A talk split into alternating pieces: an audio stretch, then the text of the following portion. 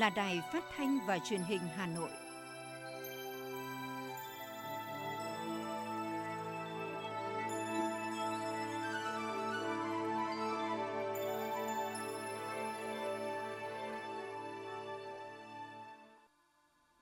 Kính chào quý vị và các bạn. Bây giờ là chương trình thời sự của Đài Phát thanh Truyền hình Hà Nội. Chương trình phát sóng trực tiếp trên tần số FM 90 MHz. Tối nay chủ nhật ngày 13 tháng 2 năm 2022 có những nội dung chính sau đây. Phiên họp thứ 8 Ủy ban Thường vụ Quốc hội dự kiến diễn ra từ ngày 15 đến 17 tháng 2 năm 2022, xem xét báo cáo kết quả bước đầu của 4 đoàn giám sát chuyên đề về quyết định việc lựa chọn đơn vị địa phương để tiến hành giám sát thực tế. Viện Dư luận Xã hội Ban tuyên giáo Trung ương đang phối hợp với các cơ quan chức năng của 63 tỉnh thành triển khai cuộc thăm dò dư luận xã hội xin ý kiến nhân dân về tiêm vaccine phòng COVID-19 cho trẻ từ 15 đến 11 tuổi. Lượng tìm kiếm về du lịch Việt Nam tăng mạnh trong đầu năm 2022. Hội An nằm trong top điểm đến lãng mạn nhất thế giới dịp Valentine. Sôi động thị trường quà tặng ngày Valentine. Các trường đại học cao đẳng sẵn sàng đón sinh viên đi học trở lại. Nhiều trẻ bất ngờ chuyển nặng do di chứng Covid-19. Phần tin thế giới có những sự kiện nổi bật. Một loạt quốc gia châu Âu khuyến cáo công dân nước mình nhanh chóng rời khỏi Ukraine. Cảnh sát Pháp chặn đoàn xe biểu tình tiến vào thủ đô Paris. Các nhà khoa học Bỉ giải mã thành công bệnh Parkinson. Và sau đây là nội dung chi tiết của chương trình. Kính thưa quý vị và các bạn, phiên họp thứ 8 Ủy ban Thường vụ Quốc hội dự kiến diễn ra từ ngày 15 đến 17 tháng 2 năm 2022. Ủy ban Thường vụ Quốc hội sẽ xem xét báo cáo kết quả bước đầu của 4 đoàn giám sát chuyên đề và quyết định việc lựa chọn đơn vị địa phương để tiến hành giám sát thực tế, trong đó có nội dung về chống lãng phí và quy hoạch. Ủy ban Thường vụ Quốc hội ý kiến về việc giải trình tiếp thu, chỉnh lý dự án luật cảnh sát cơ động và dự án luật sửa đổi bổ sung một số điều của luật sở hữu trí tuệ, đề nghị bổ sung dự án luật khám bệnh chữa bệnh sửa đổi vào chương trình xây dựng luật pháp lệnh năm 2022. Ủy ban Thường vụ Quốc hội cũng thảo luận và quyết định việc thành lập các phường thuộc thị xã Phổ Yên và thành lập thành phố Phổ Yên của tỉnh Thái Nguyên. Xem xét báo cáo công tác dân nguyện tháng 1 năm 2022 của Quốc hội, dự thảo nghị quyết sửa đổi bổ sung nghị quyết số 575 của Ủy ban Thường vụ Quốc hội quy định về chức năng, nhiệm vụ của ban công tác đại biểu. Dự thảo nghị quyết sửa đổi quy chế làm việc của Ủy ban Thường vụ Quốc hội cũng thuộc nội dung được xem xét tại phiên họp này. Đáng chú ý, Ủy ban Thường vụ Quốc hội xem xét báo cáo kết quả bước đầu của 4 đoàn giám sát chuyên đề và quyết định việc lựa chọn đơn vị địa phương để tiến hành giám sát thực tế chuyên đề. Việc thực hiện chính sách pháp luật về thực hành tiết kiệm chống lãng phí giai đoạn 2016-2021 việc thực hiện pháp luật về tiếp công dân giải quyết khiếu nại tố cáo từ ngày 1 tháng 7 năm 2016 đến ngày 1 tháng 7 năm 2021. Việc thực hiện các nghị quyết của Ủy ban Thường vụ Quốc hội về việc sắp xếp các đơn vị hành chính cấp huyện, cấp xã trong giai đoạn 2019-2021. Việc thực hiện các chính sách pháp luật về công tác quy hoạch kể từ khi luật quy hoạch có hiệu lực thi hành về việc tiêm vaccine phòng COVID-19 cho trẻ từ 5 đến 11 tuổi và công tác phòng chống dịch bệnh COVID-19. Để có thông tin khách quan về ý kiến của các tầng lớp nhân dân, Viện Dư luận Xã hội Ban tuyên giáo Trung ương đang phối hợp với các cơ quan chức năng của 63 tỉnh thành triển khai cuộc thăm dò dư luận xã hội. Cuộc thăm dò được thực hiện theo hình thức trực tuyến từ ngày 11 tháng 2 đến ngày 15 tháng 2 với tất cả các tầng lớp nhân dân trên cả nước, ưu tiên những người có con trong độ tuổi từ 5 đến 11 tuổi. Trước đó, trả lời báo chí dịp Tết Nguyên đán nhâm dần về vấn đề tiêm vaccine phòng COVID-19 cho trẻ từ 5 đến 12 tuổi, Bộ trưởng Bộ Y tế Nguyễn Thanh Long khẳng định trong thời gian vừa qua, thực hiện chỉ đạo của Chính phủ, Thủ tướng Chính phủ, Bộ Y tế đã rất thận trọng, đánh giá một cách toàn diện, khách quan, khoa học. Bộ Y tế trao đổi chặt chẽ và thường xuyên tham khảo ý kiến với WHO, các nhà khoa học và tham khảo kinh nghiệm triển khai của các nước trên thế giới. Cho đến nay, WHO đã chính thức cấp phép cho vaccine phòng COVID-19 của Pfizer được tiêm cho trẻ từ 5 đến 12 tuổi. Bộ Y tế cũng báo cáo với cấp có thẩm quyền với chính phủ để mua vaccine cho trẻ từ 5 đến dưới 12 tuổi. Bộ Y tế hiện đang đàm phán với các hãng để có thể cung ứng loại vaccine này khu du lịch quốc gia chùa Tam Trúc tỉnh Hà Nam đã tổ chức lễ khai xuân chỉ với hoạt động rước nước, rước kiệu, dâng hương thay vì mở hội như mọi năm. Đây là một trong những nghi thức ý nghĩa vào những ngày đầu xuân năm mới để cầu cho quốc thái dân an, mưa thuận gió hòa và mùa màng tươi tốt. Theo nghi thức này, nước lấy từ hồ rộng hơn 600 ha lần lượt được rước lên các điện Tam Thế và chùa Ngọc tọa lạc trên nền móng của ngôi chùa cổ được xây dựng từ thời nhà Đinh khoảng 1.000 năm trước. Để có thể bảo đảm phòng dịch, ban tổ chức hạn chế số lượng người tham gia, thực hiện khai báo y tế, đo thân nhiệt, quét mã QR và giãn cách theo đúng quy định. Ông Nguyễn Đức Bình, trưởng ban quản lý khu di tích lịch sử văn hóa Đền Trần, Chùa Tháp cho biết, do tình hình dịch bệnh COVID-19 tại tỉnh Nam Định vẫn diễn biến phức tạp, thế nên năm nay vẫn không tổ chức lễ hội khai ấn. Tuy vậy, để tưởng nhớ công đức của các vua nhà Trần, vào đêm ngày 14 tháng Giêng, các cụ cao niên từ trong đền vẫn thực hiện nghi lễ khai ấn nội bộ trong nội cung, không có đại diện đại biểu tham dự và cũng không có nhân dân, du khách thập phương.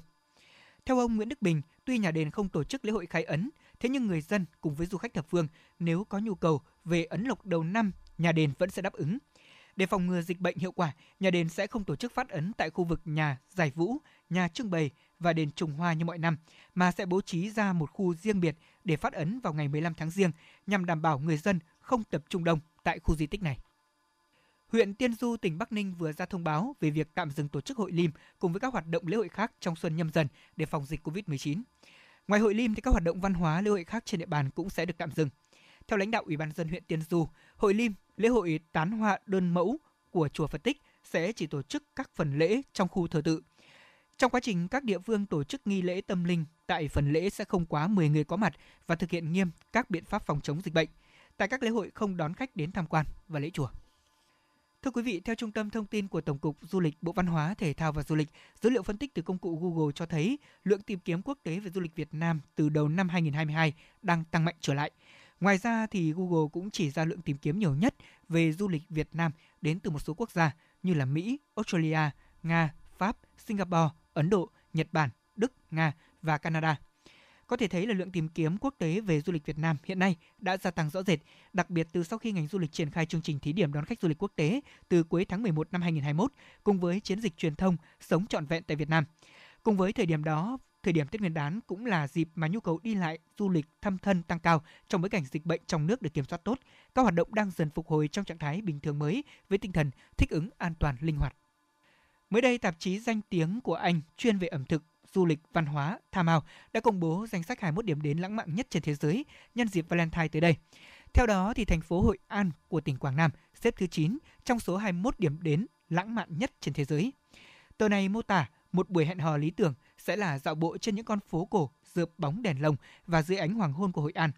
Tới với thành phố cổ kính này, thông qua kiến trúc độc đáo và cuộc sống bình dị của người dân nơi đây, du khách như được thả hồn theo dòng nước khi đi trên những chiếc thuyền gỗ và ngắm nhìn những chiếc đèn hoa đăng lung linh huyền ảo. Sắp đến ngày lễ tình nhân 14 tháng 2, thị trường quà tặng năm nay được đánh giá là sôi động hơn so với năm trước. Vào thời điểm này, các mặt hàng quà tặng như là trang sức, mỹ phẩm, nước hoa, túi sách, giày dép, đồ lưu niệm rất được ưa chuộng. Tuy nhiên thì mặt hàng hoa tươi những ngày cận kề 14 tháng 2 năm nay giá lại tăng cao từ 2 đến 3 lần, nhất là hoa hồng ngoại tăng tới 5 đến 6 lần. Theo đó, cụ thể lãng hoa tươi loại nhỏ có giá từ 500 đến 1 triệu 300 ngàn đồng, trong khi những lãng hoa tươi hai tầng được kết phong phú, nhiều loại hoa thì có giá từ 2 triệu đến 5 triệu đồng. Giá hoa hồng nhập ngoại từ 50.000 đến 150.000 đồng một bông tùy loại.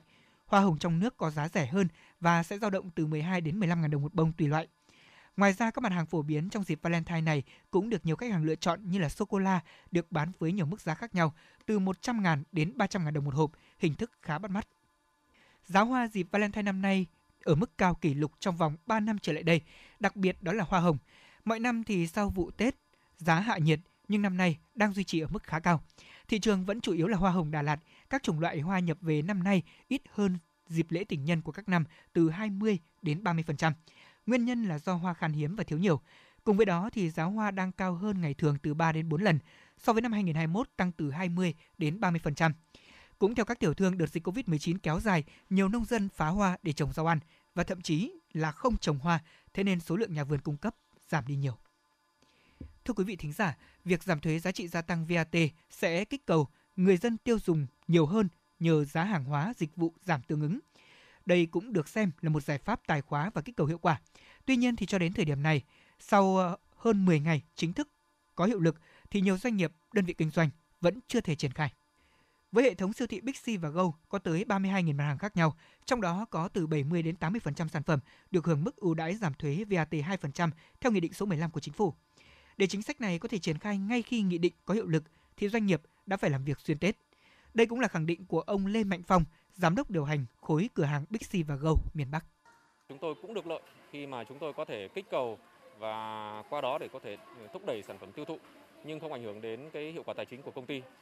Và vì là một cái quyết định quan trọng như vậy nên là đội ngũ của chúng tôi đã phải làm việc gần như là xuyên Tết để ngày ngày đầu tiên của chúng tôi trong năm mới khi áp dụng chính sách mới thì chúng tôi đã có à, thực hiện xong 100% các sản phẩm được giảm thuế. Với nhiều người tiêu dùng, việc giảm thuế VAT sẽ có tác dụng kích cầu rõ rệt khi giá cả hàng hóa giảm nhờ giảm thuế suất. Giá cả thường quyết định đến tâm lý cũng như hành vi tiêu dùng của người dân. Chị Phan Thị Vân Anh, nhà hàng Vua Chả Cá, phân tích. Về à, thuế VAT thì nhà hàng à, chỉ về về cơ bản là chỉ là người đứng trung gian thu hậu thuế à, từ người tiêu dùng để nộp lại cho nhà nước. Cho nên về cơ bản thì doanh nghiệp thực hiện theo quy định của nhà nước. Còn về lợi thế thì là khi mà khách hàng được hưởng lợi, họ sẽ đến nhà hàng nhiều hơn và cảm thấy vui hơn khi mà cái ờ, số tiền phải bỏ ra nó sẽ ít hơn. Tuy nhiên thì không nhiều doanh nghiệp triển khai việc giảm thuế được ngay như các cửa hàng bán lẻ khi mua sản phẩm hóa đơn chỉ có dòng đã bao gồm VAT nhưng không thể hiện được việc giảm thuế. Việc chậm chạp này tác động ít nhiều đến sự tác động tích cực từ chính sách, trong khi cả người dân, doanh nghiệp đều rất mong đợi. Phó giáo sư tiến sĩ Lê Xuân Trường, giảng viên Học viện Tài chính và bà Phạm Thị Minh Hiền, Phó vụ trưởng vụ chính sách Tổng cục Thuế nói về phương án triển khai hiệu quả. Chắn là nó sẽ giảm hiệu lực của chính sách. Bởi vì lẽ ra thì à, những người tiêu dùng có thể được hưởng lợi. À, đối với phần lớn các trường hợp nếu như cái người bán trước đó đã công bố cái giá bán là giá bán chưa thuế sẽ tăng thì chắc chắn là cái việc tính thuế trên 8% ấy, nó sẽ cái làm giá bán cuối cùng sẽ thấp đi và người, người tiêu dùng sẽ được hưởng lợi và qua đó kích thích những cái tiêu dùng và, và kích thích tăng trưởng kinh tế trong cái điều kiện dịch bệnh cái việc mà thụ hưởng cái chính sách này để phải đến được với người tiêu dùng. Thì như vậy là khi mà à, bán hàng hóa với cái thuế suất 10% mà thuộc diện được giảm thì à, cơ sở kinh doanh phải lập hóa đơn với cái thuế suất là với mức 8% để giao cho người mua. Mà trường hợp mà hóa đơn mà không theo đúng cái thuế suất được giảm thì hai bên phải điều chỉnh hóa đơn à, theo đúng quy định. Và à, nghị định cũng có quy định một cái ờ, Ờ, nội dung đó là à, đối với những hàng hóa dịch vụ mà thuộc diện được giảm thuế thì cơ sở kinh doanh à, phải lập cái hóa đơn riêng để giao cho người tiêu dùng để người tiêu dùng được biết được là cái hàng hóa dịch vụ mà mình à, mua, mình thụ hưởng là thuộc diện được giảm thuế giá trị gia tăng theo quy định tại nghị quyết của Quốc hội và nghị định của chính phủ. Đẩy mạnh việc triển khai giảm giá thuế giá trị gia tăng Tổng cục Thuế đã có công điện đẩy mạnh yêu cầu các cục trưởng, cục thuế chỉ đạo các phòng, các đơn vị thuế cần đẩy mạnh hơn nữa việc tuyên truyền, hỗ trợ, kiểm tra, giám sát việc thực hiện. Đối với các trường hợp cố tình vi phạm sẽ tiến hành xử lý nghiêm theo đúng quy định của pháp luật.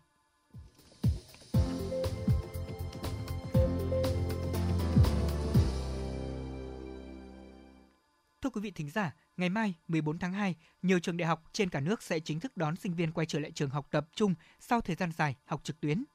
Đến nay thì các nhà trường đã sẵn sàng xây dựng phương án chi tiết nhằm ứng phó với các tình huống dịch bệnh có thể xảy ra.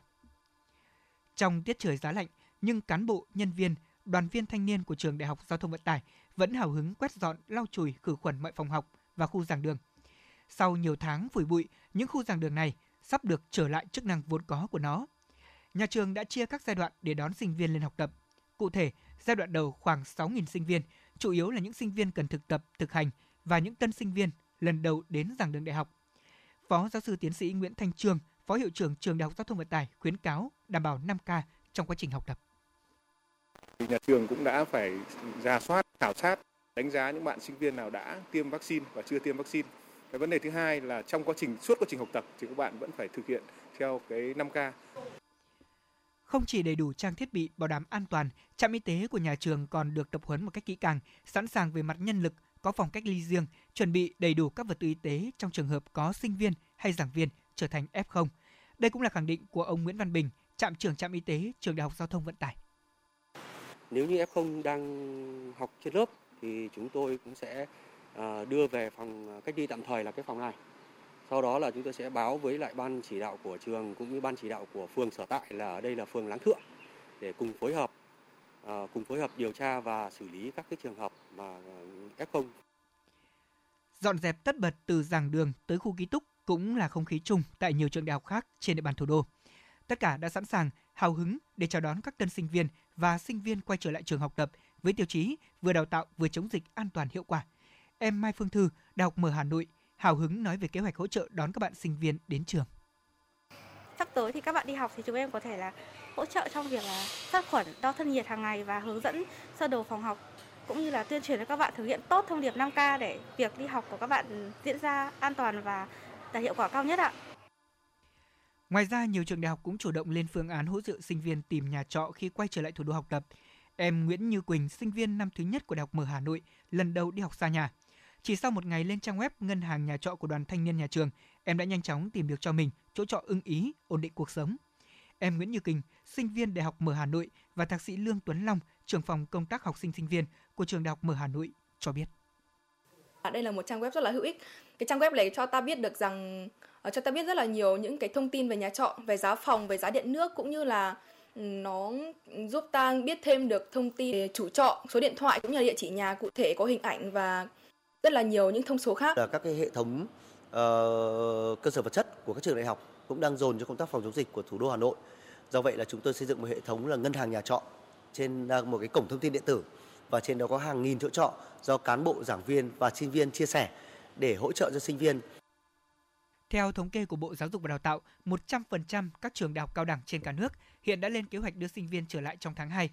Bộ cũng yêu cầu các sở giáo dục đào tạo đại học cùng cần cố gắng tiếp tục phối hợp chặt chẽ với chính quyền địa phương để địa phương coi sinh viên như cư dân của mình, từ đó cùng với nhà trường có trách nhiệm hỗ trợ sinh viên, nhất là xử lý một số tình huống lây nhiễm COVID-19 nếu có.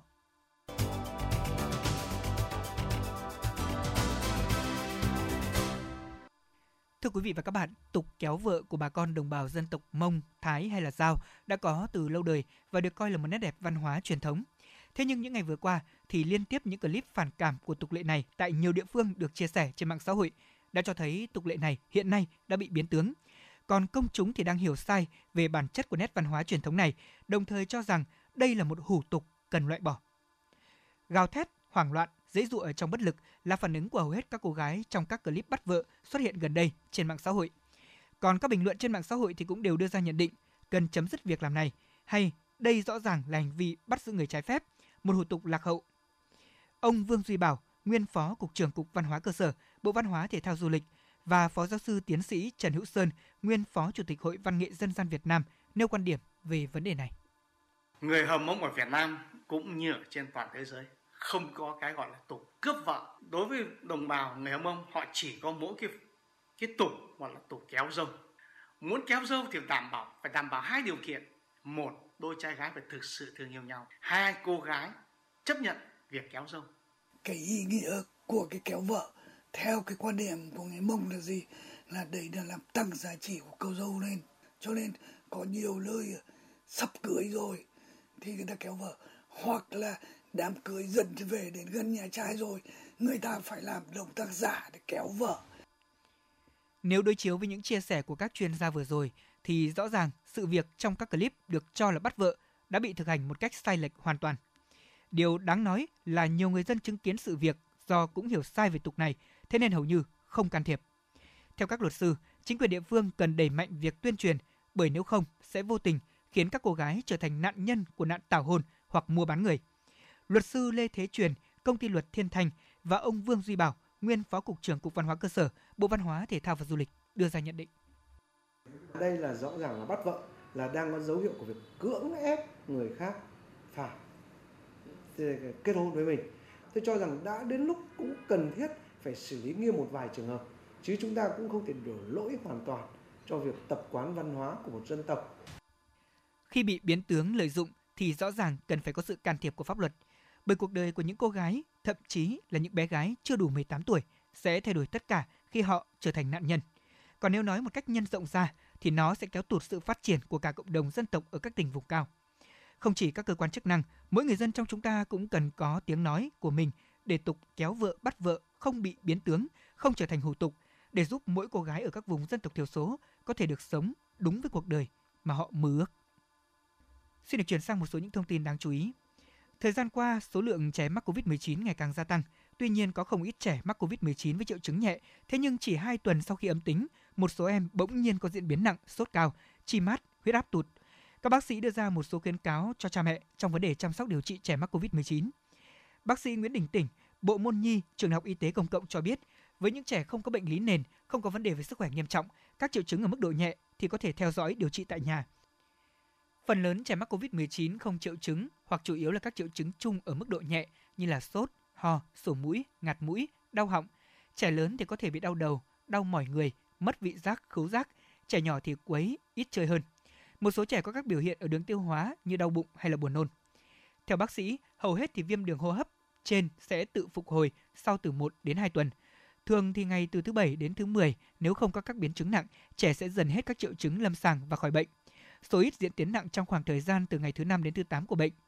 Bác sĩ lưu ý, thuốc kháng sinh chống viêm không có chỉ định với COVID-19 mức độ nhẹ, không bội nhiễm, chỉ sử dụng khi có hướng dẫn của các bác sĩ. Tuyệt đối không tự ý sử dụng. Hiện tại chưa có thuốc kháng virus đặc hiệu với COVID-19 dùng cho trẻ dưới 12 tuổi tại nhà. Do đó mà vấn đề chăm sóc dinh dưỡng đóng vai trò vô cùng quan trọng trong việc điều trị bệnh. Liên quan đến vấn đề này, giáo sư tiến sĩ Phan Trọng Lân, Cục trưởng Cục Y tế Dự phòng của Bộ Y tế cho hay, qua theo dõi, trẻ mắc COVID-19 cũng có các biểu hiện lâm sàng kéo dài, có cả tình trạng hậu COVID-19, kể cả những di chứng, thường gọi là các di chứng cấp tính của COVID-19. Thực tế thì qua quá trình khám hậu COVID-19 ở trẻ, các bác sĩ phát hiện tình trạng trẻ khi là F0 không có triệu chứng hoặc là thể nhẹ, nhưng sau khi khỏi bệnh, một số lại gặp các biểu hiện như là đau đầu, uể oải, mệt, đau cơ, tiêu chảy, đau khớp. Một số trường hợp lại bị ảnh hưởng bởi hoạt động thể lực, thể chất suy giảm, ho kéo dài, hồi hộp. Cá biệt đã có những khi chuyển nặng phải thở máy lọc máu. Các bác sĩ khuyến cáo người lớn không được chủ quan với các dấu hiệu bất thường của bệnh. Việc theo dõi sát sao hàng ngày và thông tin đến các bác sĩ sẽ giúp phát hiện sớm những trường hợp chuyển nặng.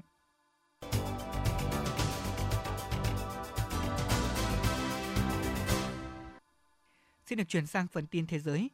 Thưa quý vị, một loạt quốc gia châu Âu đã ra khuyến cáo công dân của nước mình nhanh chóng rời khỏi Ukraine hoặc hạn chế đến quốc gia này do lo ngại tình hình an ninh tại đây có thể xấu đi nhanh chóng nếu để xảy ra xung đột quân sự giữa Nga và Ukraine. Trong thông báo đăng tải trên trang web chính thức của Bộ Ngoại giao Pháp, thì Bộ Ngoại giao Pháp khuyến cáo công dân nước này đang có mặt tại Ukraine cần điều chỉnh các kế hoạch di chuyển, tránh tối đa việc đi đến các vùng miền Bắc và miền Đông của Ukraine. Bộ Ngoại giao Pháp cũng cảnh báo đến các công dân Pháp không nên tới Ukraine trong thời điểm này nếu không có việc cấp thiết. Tuy nhiên, Pháp không kêu gọi các công dân Pháp lập tức rời khỏi Ukraine. Khác với Pháp thì Bộ Ngoại giao Đức kêu gọi các công dân của nước mình nên lập tức rời Ukraine, đồng thời cho biết là sẽ đóng cửa lãnh sự quán Đức tại thành phố Donetsk, thủ phủ của vùng Donbass, nơi từ nhiều năm qua đang nằm trong tay của lực lượng ly khai ở miền đông Ukraine. Ngoài Pháp và Đức thì một loạt các quốc gia châu Âu khác như là Bỉ, Italy, Luxembourg, Hà Lan cũng đưa ra các cảnh báo tới công dân nước mình đang sinh sống tại Ukraine với các cấp độ dịch khác nhau. Hãng hàng không Hà Lan KML tuyên bố tạm ngưng mọi chuyến bay đến Ukraine cho đến khi có thông báo mới do đánh giá tình hình hiện nay quá nguy hiểm. Trong khi đó, thì chiều ngày hôm qua, các chuyến bay thương mại đầu tiên chở các công dân của Anh di tản khỏi Ukraine cũng đã hạ cánh xuống Anh, một ngày sau khi Bộ Ngoại giao nước này phát cảnh báo đỏ yêu cầu công dân nước này lập tức rời khỏi Ukraine, trong khi vẫn còn có các chuyến bay thương mại hoặc biên giới Ukraine-Ba Lan chưa đóng. Bên cạnh việc kêu gọi công dân di tản, chính quyền nước này cũng cho biết sẽ rút các cố vấn quân sự Anh đang có mặt tại Ukraine về nước. Về phần mình trong thông cáo phát đi chiều qua, Liên minh châu cho biết là họ sẽ vẫn duy trì phái bộ ngoại giao châu Âu ở thủ đô Kiev của Ukraine, thế nhưng yêu cầu những nhân sự không trọng yếu rời khỏi nước này và tạm thời chuyển đến làm việc từ xa tại các quốc gia châu Âu lân cận. Cảnh sát Pháp đã sử dụng hơi cay để giải tán những người biểu tình tại đại lộ Champs Élysées ở thủ đô Paris sau khi đoàn xe biểu tình chống chứng nhận y tế tìm cách tiến vào trung tâm thành phố bất chấp lệnh cấm của các nhà chức trách. Đoàn xe mang theo nhiều người biểu tình tìm cách vượt qua các trạm kiểm soát của cảnh sát tại thủ đô Paris, làm rối loạn giao thông tại Khải Hoàn Môn. Cảnh sát cho biết họ đã chặn khoảng 500 xe ô tô đang tiến vào Paris, gần 7.200 cảnh sát và hiến binh được triển khai ở Paris để có thể bảo đảm việc tuân thủ các lệnh cấm đoàn xe biểu tình đi vào thủ đô. Tại khu vực Đông Nam Á, các quốc gia đang tăng tốc thu hút du khách quốc tế để không tụt hậu trong cuộc đua phục hồi sau dịch COVID-19. Giai đoạn cuối năm 2021 lẽ ra sẽ là thời điểm mà nhiều quốc gia trên thế giới mở cửa đón du khách quốc tế trở lại sau gần 2 năm. Thế nhưng sự xuất hiện của biến thể Omicron đã khiến cho một ngành du lịch của các nước ở khu vực này một lần nữa phải chững lại. Tuy nhiên, sang đến năm 2022, các kế hoạch mở cửa rộng rãi cho du khách cũng đã được chính thức tái khởi động. Sau gần 2 năm đóng cửa biên giới thì Philippines bắt đầu mở cửa đón du khách quốc tế đã tiêm chủng mà không cần phải cách ly.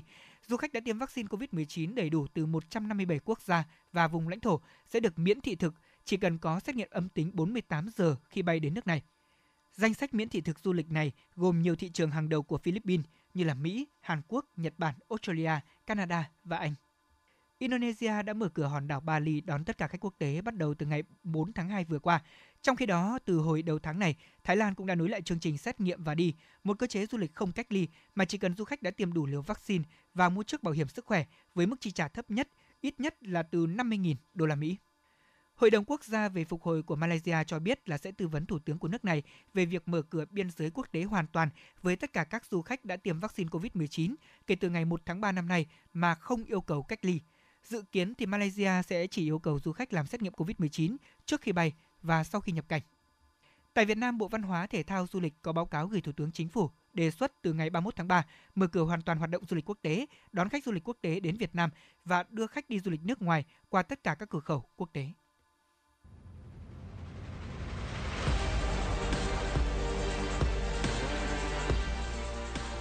Bản tin thể thao. Bản tin thể thao.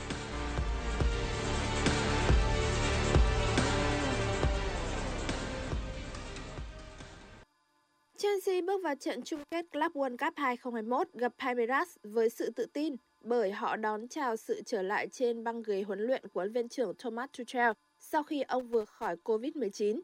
The Blue khởi đầu trận đấu khá tốt, tuy nhiên trong suốt 45 phút hiệp 1, đại diện nước Anh không có cơ hội nào thực sự rõ ràng. Phải sang hiệp 2, nhà vô địch châu Âu mới thực sự tăng tốc và họ đã có được bàn mở tỷ số sau pha lập công của Romelu Lukaku. Đến phút thứ 61, Thiago Silva để bóng chạm tay trong vòng cấm và Rafael Veiga đã dễ dàng quân bình tỷ số trên chấm 11 m. Phải đến phút 117 trận đấu mới được định đoạt khi cầu thủ vào sân thay người Kai Havertz ghi bàn từ chấm phạt đền để ấn định thắng lợi 2-1 cho The Blue. Với chiến thắng này, Chelsea đã có chức vô địch FIFA Club World Cup đầu tiên trong lịch sử đội bóng. Man City bước vào trận đấu với Norwich tại vòng 25 ngoại hạng Anh bằng đội hình không phải mạnh nhất. Tuy vậy, họ vẫn có được bàn mở tỷ số trước do công của Raheem Sterling. Phút thứ 48, Phil Foden đã nâng tỷ số lên 2-0 sau hai tình huống dứt điểm liên tiếp. Đến phút 70, Man City có bàn thắng thứ ba khi Ruben Dias đánh đầu dũng mãnh đưa bóng đến vị trí của Raheem Sterling để tiền đạo này dễ dàng đưa bóng vào khung thành trống. Trước khi trận đấu khép lại, Sterling đã hoàn tất cú hat-trick với tình huống dứt điểm bồi chính xác sau khi đá hỏng phạt đền ở phút 90. Với thắng lợi 4-0 trước Norwich, Man City đã có 63 điểm, tiếp tục củng cố vị trí nhất bảng ngoại hạng Anh với khoảng cách 12 điểm nhiều hơn Liverpool. Trong khi đó, tiếp đón Southampton, Manchester United chỉ có một sự thay đổi duy nhất, đó là đưa Ronaldo trở lại đội hình xuất phát. Sau rất nhiều cơ hội, Quỷ đỏ cuối cùng cũng có được bàn mở tỷ số của Sancho ở phút 21. Sang hiệp 2, đội khách đã nhanh chóng dội một gáo nước lạnh lên Manchester United. Phút thứ 48, Enyunusi chọc khe giúp Che Adam có cú đặt lòng chuẩn xác, khiến De Gea không có cơ hội cản phá. Trung cuộc Manchester United bị cầm hòa với tỷ số một đều trước Southampton. Tại vòng 22 Bundesliga, Bayern Munich có chuyến hành quân tới sân của Bochum. Với lực lượng vượt trội đội khách sớm mở tỷ số ngay phút thứ 9 sau pha lập công của Lewandowski. Thế nhưng chỉ 5 phút sau đó, Bochum đã có được bàn san bằng tỷ số của Anwi Adje. Không dừng lại ở đó, phút 36, Upamecano để bóng chạm tay trong vòng cấm và Locadia không mắc sai lầm nào đưa đội nhà vượt lên dẫn trước. Chỉ trong 4 phút cuối hiệp 1, Bochum lại ghi liền thêm hai bàn thắng nữa do công của Gamboa và Hopman nâng tỷ số lên 4-1. Tất cả những gì Bayern Munich làm được trong hiệp 2 chỉ là pha rút ngắn tỷ số của Lewandowski ở phút 75. Trung cuộc Bayern Munich nhận trận thua 2-4 trước Bochum. Đây là trận thua thứ tư của Bayern Munich tại Bundesliga mùa này, nhưng vẫn giữ được vị trí đầu bảng xếp hạng với 52 điểm. Dự báo thời tiết, Trung tâm Dự báo Khí tượng Thủy văn Quốc gia thông tin, bộ phận không khí lạnh ở phía Bắc đã ảnh hưởng đến một số nơi ở vùng núi phía Bắc của Bắc Bộ và đến các nơi khác ở Bắc Bộ, Bắc Trung Bộ, một số nơi ở Trung Trung Bộ. Do ảnh hưởng của không khí lạnh kết hợp cùng với hội tụ gió trên cao nên đêm nay ngày mai Bắc Bộ có mưa, mưa rào, có nơi có rông. Cục bộ có mưa vừa mưa to với lượng mưa từ 20 đến 50 mm, có nơi trên 70 mm. Dự báo thời tiết thủ đô Hà Nội đêm nay và ngày mai có lúc có mưa mưa rào, trời rét đậm với nhiệt độ thấp nhất phổ biến từ 11 đến 14 độ. Quý vị và các bạn vừa nghe chương trình Thời sự tối của Đài Phát thanh Truyền hình Hà Nội, chịu trách nhiệm sản xuất Phó Tổng giám đốc Nguyễn Tiến Dũng. Chương trình hôm nay do biên tập viên Kiều Oanh, Thùy Chi, phát thanh viên Lê Thông, kỹ thuật viên Kim Thoa thực hiện. Kính chào tạm biệt và hẹn gặp lại quý vị và các bạn.